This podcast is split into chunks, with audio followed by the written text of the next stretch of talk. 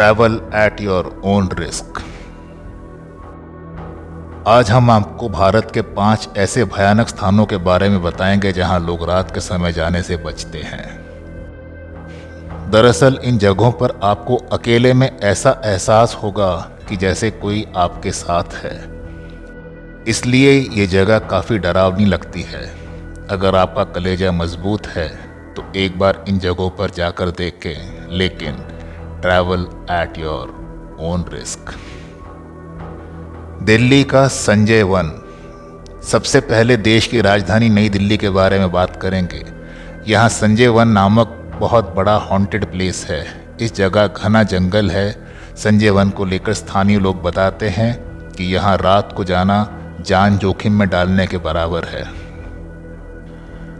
हैदराबाद का तारापुरी भवन कभी साइंस कॉलेज के रूप में जाना जाता था। ये अब वीरान और लोगों को डर का कारण बना हुआ है। कारण ये बताया जाता है कि ये भवन ढह गया और जीव विज्ञान प्रयोगशाला के अंदर कई लोग दबकर मर गए। आज भी कई लाशें प्रयोगशाला के मलबे में ही दफन हैं। स्थानीय लोग कहते हैं कि यहाँ रात के समय अजीबो गरीब घटनाएँ होती हैं। एक बार एक सुरक्षा गार्ड को यहाँ पर सुरक्षा के लिए नियुक्त किया गया था, लेकिन उसकी रहस्यमय तरीके से मौत हो गई। दार्जिलिंग का डाओ हिल। दार्जिलिंग यहाँ हर साल लाखों पर्यटक छुट्टियाँ मनाने आते हैं। यहाँ कुर्शियांग नामक एक छोटी सी जगह है, जिसे लोग खूबसूरत वादियों के साथ ही साथ अजीब गरीब घटनाओं के लिए भी जानते हैं। यहाँ डाओ हिल के बारे में कहा जाता है कि यहाँ दार्जिलिंग का सबसे भयानक स्थान है।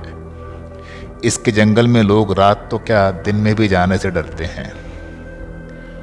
बंगलुरु का वास विला बंगलुरु के सेंट मार्क्स रोड पर स्थित है ये वास विला इस वीरान बंगले के बारे में कहा जाता है कि इस पर रूहानी ताकतों का कब्जा है। यह बंगला एक वकील का था।